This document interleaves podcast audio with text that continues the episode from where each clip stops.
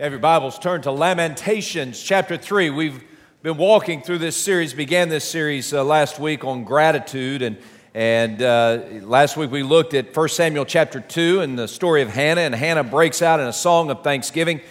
Today we're looking at Jeremiah in less than ideal circumstances. So while you're turning there to Lamentations chapter 3, just remind you, tonight at 5 o'clock we're going to have a Campus Catalyst meeting. You don't want to miss it. It's going to be a great time as our staff presents to you the picture of what Volvo location is going to look like as we furnish it and build it out and all the things, put all the different things in there. And tonight we're going to kind of open the door of Volvo location to you and let you see what's going to be on the inside. But we're also going to ask you to approve that furnishing budget. And our finance team and our church council have met, and they've approved the budget, but we've got to bring it to you all and encourage you to come back and hear more about that. And we're excited about January 14th. January 14th is our launch date for that Volvo location, and it's going to be exciting as we reach those who are far from God through this Kempsville location and simultaneously reach those who are far from God from our Volvo location. It's going to be a great journey as we, one church in different locations, as we seek to advance the gospel and advance the kingdom. All right, so Lamentations chapter 3. Here's the setting. Jeremiah is in the pits. And I don't mean just a little bit. He is literally, emotionally, spiritually, and physically in the pits. He is drained, he is overwhelmed with his circumstances, with life, and the truth is he's sitting physically in the rubble of his hometown. Marauding opponents of Israel and Judah came barreling through the territory in 586 BC, and they overthrew Jerusalem, and the wall was broken down, and the people were held captive or killed. And Jerusalem and all of Judea is now in poverty. And Jeremiah is sitting in the ash heap. And maybe that's where you are today. Maybe emotionally or spiritually, maybe even physically, you're sitting in the ruin, and you're desperate. You're desperate for a way out. If you were to read the first two chapters of Lamentations and then the first 19 verses of Lamentations chapter 3, you would hear Jeremiah's plight. This is the prophet of God. This is the one who brought the word of God to the people of God. And the people of God ignored the word of God. And they were persistent in their rebellion, so much so that God finally left them to their own judgment. And now everything is in ruin. And Jeremiah feels the pain of rebellion. Can I just say that constant rebellion against God will always lead to ruin in your life? I don't know if you know that. I can tell you by firsthand experience. Persistent rebellion against God, refusing to repent your sin, even as a follower of Jesus, it will lead you to ruin. This I know full well. Not only because it's in the pages of Scripture, but because it's my personal experience. Oh, friends, learn the lesson of Jerusalem in a heap of ruin because of their rebellion. And followers of Jesus, oh, friends, do not join the chorus of unfaithfulness, being persistent in unfaithfulness. And if that's who you are today, I beg you, repent. I beg you, repent. I've got to paint the scope of this. Just listen to a few of the verses in verses 1 through 19 of chapter 3. Now, this is Jeremiah talking to God or talking about God, okay? So, beginning of verse 1, he says, I'm the man who has seen affliction by the rod of God's wrath. He's led me and he's made me walk in darkness and not light. He's turned his hand against me time and time again throughout the day. He's aged my flesh and my skin. He's broken my bones. Down in verse 10, God has been a bear lying in wait to me. He has been like a lion waiting in ambush for me. He has turned aside my ways. He's torn me in pieces. He's made me desolate. Verse 14, I become a ridicule to all my people, their taunting song all the day. He's filled me with bitterness, and he's made me drink wormwood. Verse 16, he's broken my teeth with gravel. He's covered me with ashes. You've moved my soul far from peace, and I've forgotten abundance.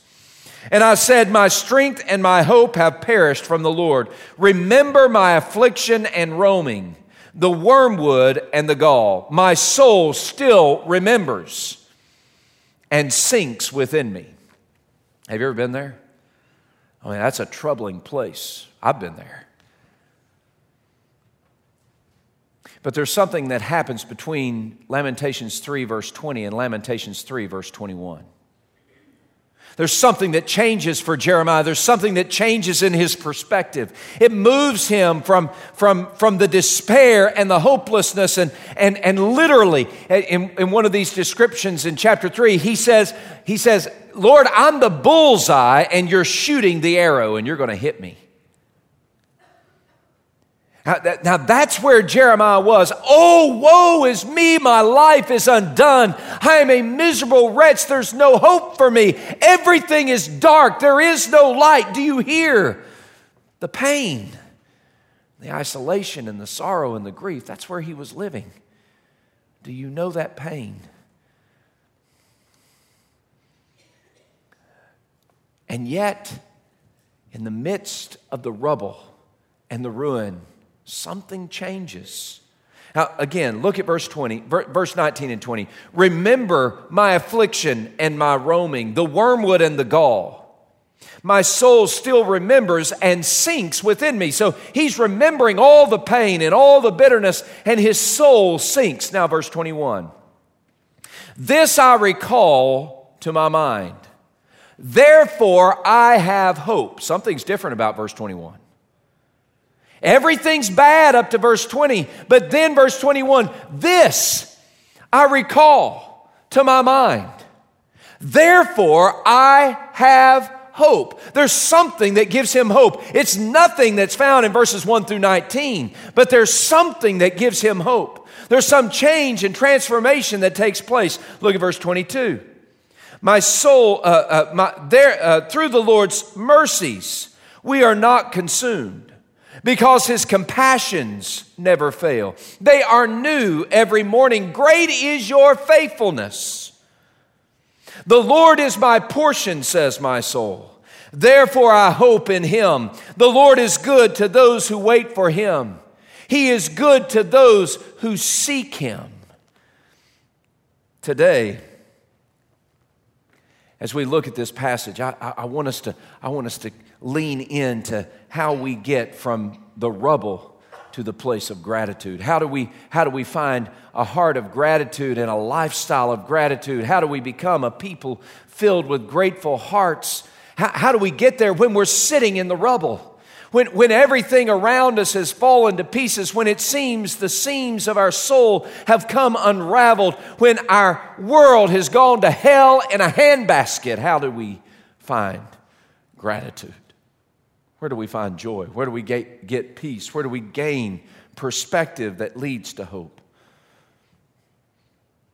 As we look at this passage, the big idea is very simple, that gratitude grows and flows from God's fresh mercy poured out on us. And guys, listen, it is fresh mercy that he promises here. I mean, something new every day. Do you get it? Something fresh every morning for us who belong to him. Now, let me stop, and I've got to say this, okay, because I don't want anybody to get the wrong idea. If you're not a follower of Jesus Christ, you don't get the fresh mercy. And I don't mean that in an ugly way. I'm just trying to tell truth. I don't want you to walk out of this place confused and thinking that God gives fresh mercy to everybody. Oh, he doesn't. God only gives fresh mercy to those who are part of his family. And if you're here today and you have never experienced that wondrous, life-changing, life-shaping, perspective-giving love of God that brings us into his family through faith in Christ, if you've never tasted that, then what I'm about to tell you, it just won't matter. If you're here today and all you have is showing up at church and you say, that's enough for me, I'm telling you right now, that's not enough for you. Not if you want a heart filled with gratitude, joy, and hope. You say, well, I try to read my Bible every day, and I try to pray every day, and I'm a member of the church. Friends, being a member of the church is never synonymous with being part of God's family. Hear me. Hear the word of God. Just because you did whatever your church determines you've got to do to sign up and join, that does not make you part of God's family. There is but one way to God. There is but one way to bridge the gulf that your sin and my sin has created between us and a holy God. Listen, there is nothing that I can do to bridge the distance that my sin has created. There is no religion I can pursue. There is no moral code that I can embrace. There is no amount of 100% perfect attendance at the church service that will ever get me to God or get you to God. It doesn't work like that. The only thing that bridges the distance between sinful Eric and holy God is Jesus, who died on a cross for my sin, who was buried and was raised again to give me new life. And when I repent my sin and bow my life before Jesus and come to him broken and needy and desperate because I know that I'm going to die and go to hell without him, I cry out to Jesus and I say, oh, Jesus, rescue me. And in that moment where I place my faith in Jesus and I repent my sin, in that moment, God scoops me up and says, now, Eric, you're part of my family. Now you're born again. Now you've been rescued. Now you're part of the family of God, and everything is changed. You're a new creation in Christ Jesus. Old things have passed away. All things have become new. Here you are, Eric, brand new in my family. Now, if you've never experienced that, if all you've got is a bunch of church words and phrases, if that's all you've got, then you're going to live the rest of your days hopelessly. If all you got is being good, then you're going to spend the rest of your days miserable because you'll never be good enough. Hear me, friends. There's but one way to taste the fresh mercy of God, and that is to be part of his family, and there's only one way to be part of his family. As many as received him, Jesus, to as many as believed on his name, to them he gave the right to become part of God's family. Have you experienced that? Have you tasted that? Is that your testimony? If it's not, friends, before this day is done, will you choose Christ? Not being a Baptist or a Baptocostal or a Baptist Presbyterian Mescanunian. Will you choose Christ and be saved? Will you choose Christ and be safe? But if you are part of God's family, if that's who you are, and that's really the point of Lamentations as we look at it through the lens of being part of God's family through Christ, as we look at that, what we see here is that gratitude flows from this fresh mercy that God pours out to us. We get the first taste through Jesus when he becomes our Savior and our King. But then as followers of Jesus, part of his family, we understand that we need his fresh mercy to meet us in our own hope hopelessness and despair, because I got to tell you, when I'm sinning against God, hopelessness takes over and ruin will fall on me without repentance. And it's in the rubble of that making of my own. Or maybe it's not your sinfulness that led to the ruin. Maybe it's just circumstances that are overwhelming you. Somebody did something to you or against you and has left you in the rubble and in the ash heap. If that's who you are, please understand. Hear me, please. As a follower of Jesus, you got to train your heart toward hope. You got to train the track of your heart toward hope. See, this is what Jeremiah did in verse 21. The transformation, the change that took place, it wasn't something God did differently. It was something Jeremiah did differently. Do you understand? It's not that God has to do anything differently. He's already doing good all around you. It's something that we've got to do different. The old adage says, if you want the same thing you've always got, then think the same things you always thought. If you want something different, you got to think something different. And in some ways, that's what we see in verse 21. He says, this I recall to my mind, therefore I have hope. Well, what is it that he recalls to his mind? Maybe he goes back to Psalm 136. Or maybe he goes back to Psalm 106, verse 34. Maybe he goes back to First Chronicles chapter 16. What do those passages have in common? Here's what those passages say. Give thanks to the Lord, for he is good. His steadfast love never fails. In fact, if you want to hear the first 7-Eleven song ever written, y'all know 7-Eleven songs. That's where you have a verse that's repeated 7 words, repeated 11 times. I don't know how y'all describe it, but some of y'all are really against them. Don't read Psalm 136. You better tear that page out of your Bible. Psalm 136. I mean, just listen and just, I mean, just listen. You don't like repetitive in worship? Repetitive words and phrases? Oh, I can't believe we repeat the same thing over and over again. That's not right.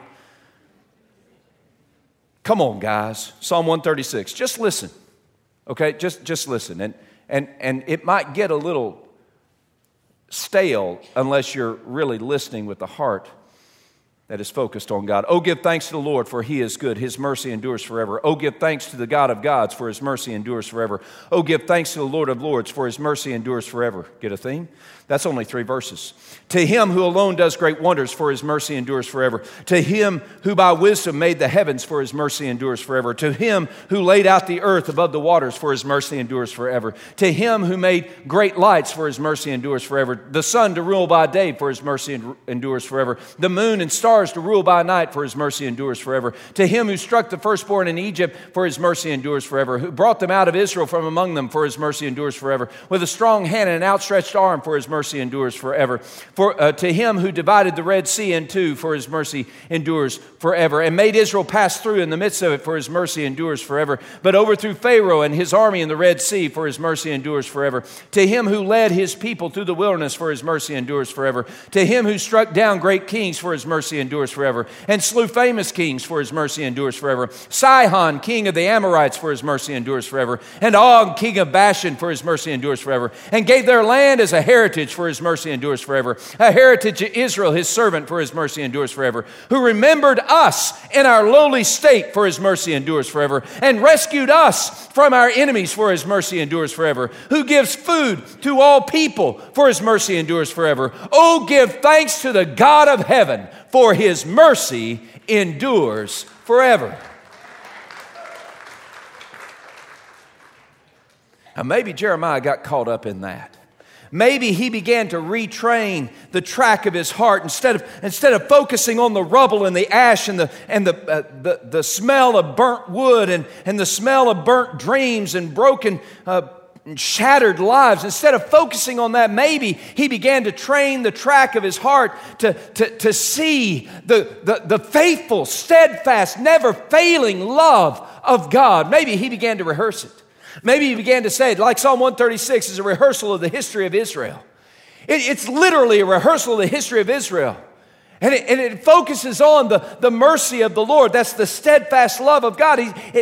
The psalmist is saying, hey, listen, if you haven't figured it out yet, you want a life that's filled with gratitude, then you better focus on the steadfast love of the living God. Are you training the track of your heart to stay focused on the things that will lead you to hope? Or are you just stuck in despair and deciding that you're just going to stay there? There's nothing wrong with complaint. I do it all the time, don't you? That's not a bad thing, unless it's the only thing.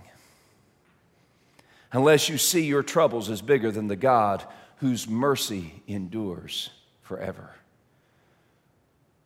So today, I just want to encourage you, as followers of Jesus, you want to regain that, you want to dip your soul again in the font of gratitude, and you want to taste hope in your life, then train the track of your heart to set your gaze upon what God is doing. Give thanks to the Lord, for He is good. His steadfast love endures forever. Are you going to give Him thanks today? Let's just take a moment. I know it's 11:55, and this is 1 point to a 10-point sermon. I know it is. Y'all are nervous about what time you're going to get out. But let's just take a moment and speak our thanksgiving to the God who is good, whose mercy endures forever. What's He doing in your life for which you give thanks today? What is He doing in your life for which you give thanks? Talk. What's He doing? What? Provision. Every breath. Courage. Healing, for His mercy endures forever. Say that again, Ms. Talk. Wisdom and guidance, for His mercy endures forever. What? Food? Did he say food? Food, yes. That's a young growing boy right there. For His mercy endures forever. Love to all, for His mercy endures forever. Salvation, for His mercy endures forever. Forgiveness, for His mercy endures forever. Faithfulness, for His mercy endures forever. Peace, His mercy endures forever. Freedom. Is that what you said, freedom? They can take my life, but they can't take my freedom. Freedom. Was that a good one? No. Freedom, for His mercy endures forever. His goodness, for His mercy endures forever. What's this? He gives us hope. Focus on hope. Have any of you had Him do something surprising in your life? What's He done? For His mercy endures forever. What? What else has He done? He's brought healing to your life, and mercy endures forever. Protection of His angels, for His mercy endures forever. Say, what? One more time.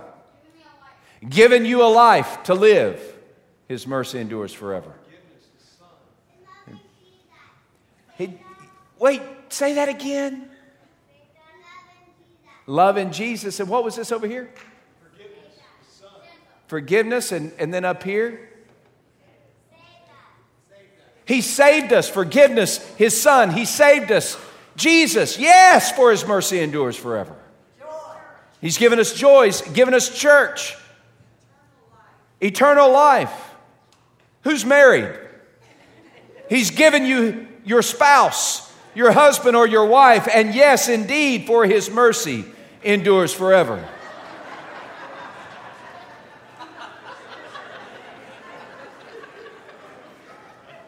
Honey, I didn't mean that funny. I don't know why they're laughing. I mean it. He's given us children by His grace. Yes, ma'am.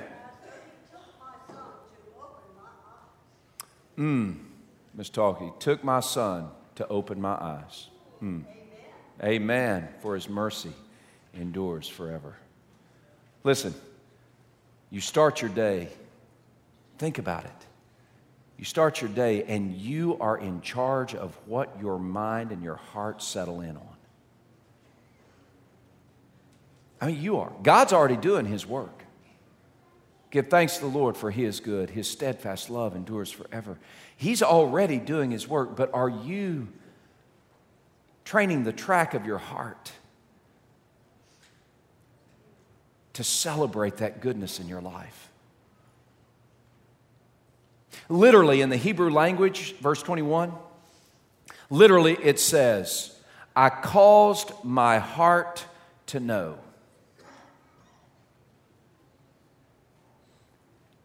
Jeremiah worked it in his own heart, and he moved the track of his heart toward hope. Hope in what? Well, hope in the steadfast love of the Lord. And we gotta, when we train the track of our heart toward hope by celebrating the goodness of God in our lives, and oh, friends and family, if you are a follower of Jesus, then you've got a whole resume of things that God is doing in your life. Celebrate. Thank Him for it. Stop spending all your energy complaining about the rubble. God's wanting to move you out of the rubble. Let Him. But train the track of your heart toward hope by focusing on the goodness He's doing. Do you see the goodness? If not, if you don't see any goodness in your life, then can I just maybe ask, are you really a follower of Jesus? Because if nothing else, you can begin with the shed blood of Christ that purchased you from off the chopping block of sin. And if that's all you got, that's all you need. When we train the track of our mind toward hope, then we wrap our mind around the steadfast, unfailing love of God. That's verse 22. He says, through the Lord's mercies. That term for mercy is hesed, and it literally means steadfast or covenant love. And your translations probably say something like steadfast or covenant love. And it's talking about through the mercies of the Lord, I'm not consumed. For His compassions fail not. They're new every morning. Great is your faithfulness. You know, what Jeremiah is saying is, look, I'm going to train the track of my mind toward hope because I'm going to wrap my mind around this steadfast, unfailing love of God. This unfailing love, do you realize this is the love that God exercised when He sent Jesus to die for sinners? Not people who earned His love, not people who deserved His love, but He sent Jesus to die for sinners, people hostile toward Him. That's you and me. We don't deserve His love, and yet He offers it. Isn't that amazing? The amazing thing is that He doesn't stop after we come into the family. He doesn't bring us into the family and say, okay, well, if anything changes about me loving you, I'll let you know. No, He wants to pour out compassions toward us that matches the troubles we may face. And His love that pours out these compassions. Do you get the idea? Do you understand this unfailing love? It's not dependent upon our goodness or our badness. His love doesn't soar when we're better and stop when we're bad. His love is never-ending, never-failing, always abounding, regardless of our perfection or our imperfection. There is nothing in you as a follower of Jesus that can make God love you any more or love you any less. He is persistent and faithful in His love, and that love moves Him to help. Do you realize that God does not long for you to suffer? Suffering is not the end goal for God. He doesn't want you to stay in the ash heap. That's not His planned purpose for your life. Certainly being in the ash heap can bring about a lot of things that are good in our life, but God's ultimate end for you and me is not the ash heap, it's victory. God's ultimate end for you and me is to live a life that displays His glory in the most magnificent ways.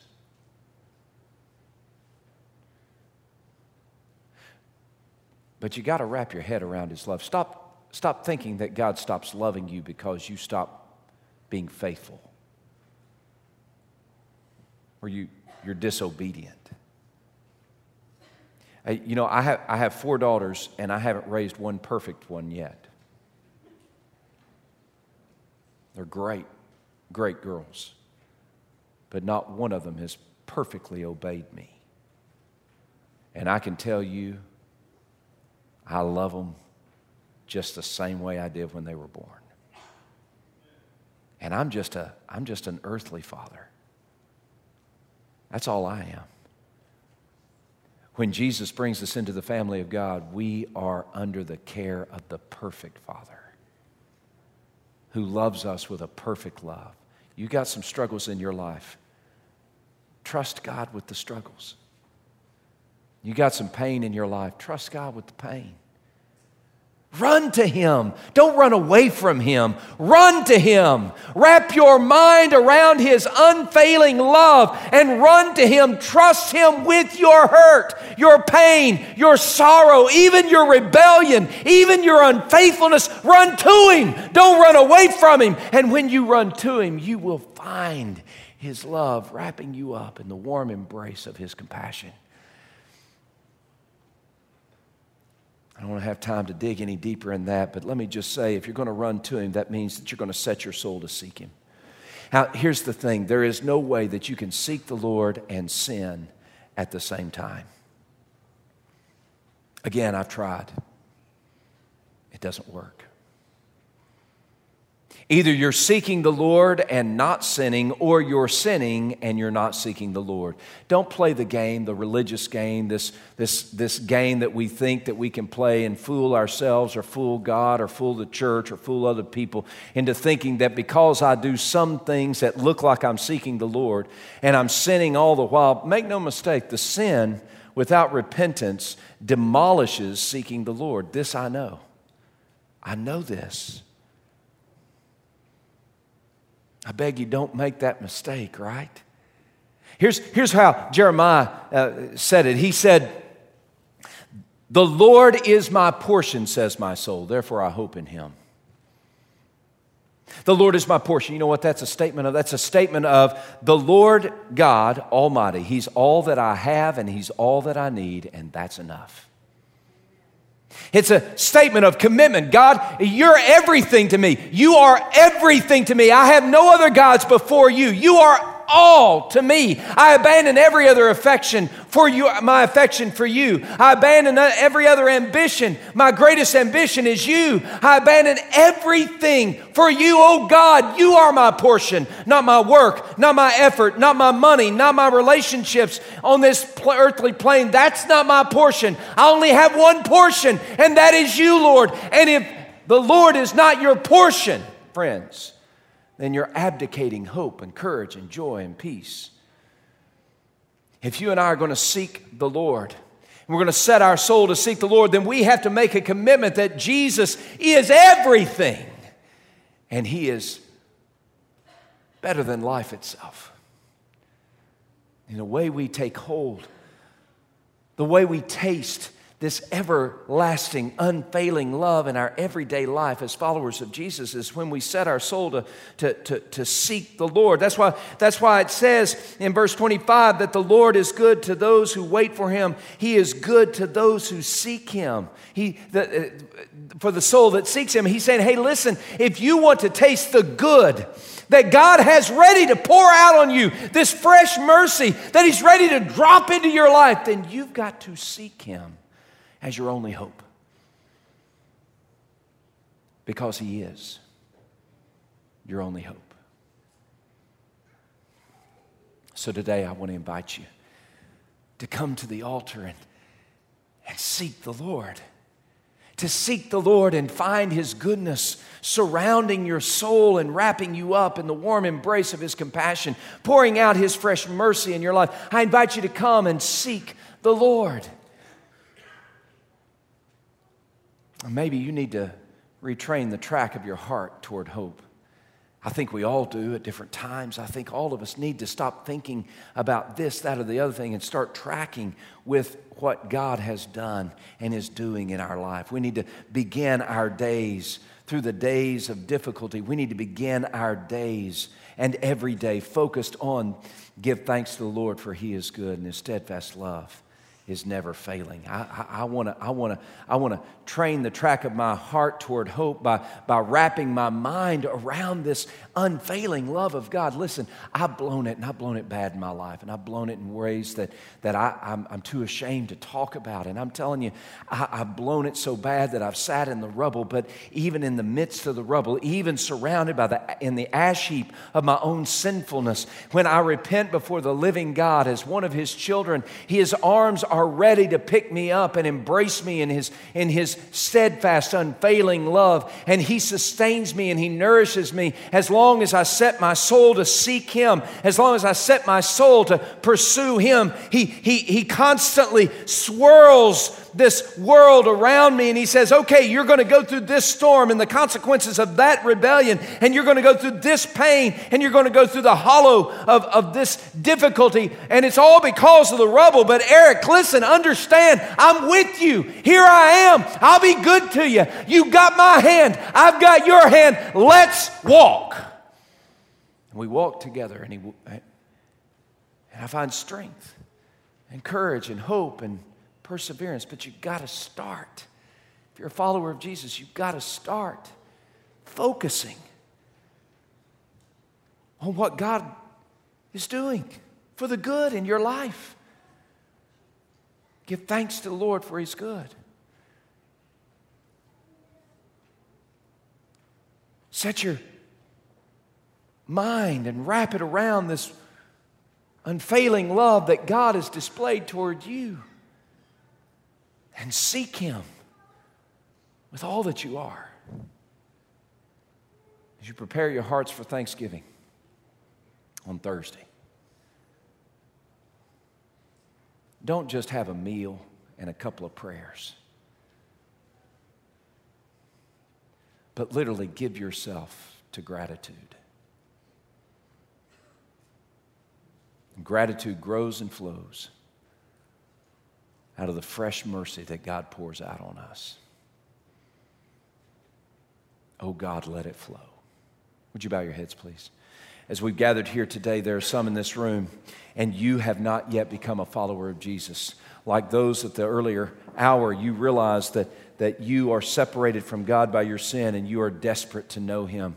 You may be a religious person or a moral person, but today you know that you are a lost person. So I beg you today, choose Christ. I beg you to call upon Him to rescue you from the pit of your sin that has separated you from God, that you would come to Christ and be rescued today. And if that is who you are, I invite you to come to the altar, come to one of the pastors here at the front, one of the ministers here. You come to them and say, I need to choose Christ today, and we'll help you on that journey. Others of you, you're here today, and you just need to come to the altar and cry out to the Lord. There are broken places in your heart and in your life, and you need Jesus to do a mighty work of grace in you. So I invite you today to come to the altar. Broken, shattered, yes. Come to the altar. Give thanks to the Lord, for He is good. Come to the altar. Celebrate His unfailing love and His fresh faithfulness that He pours out toward you, and seek the Lord. Now, Father, in these moments, I pray that You be glorified as we seek You with our whole heart. Do a mighty work of Your grace among us. Draw to Yourself those whom You are calling, and help for us to worship You in spirit and in truth. And it's in the name of Jesus we pray.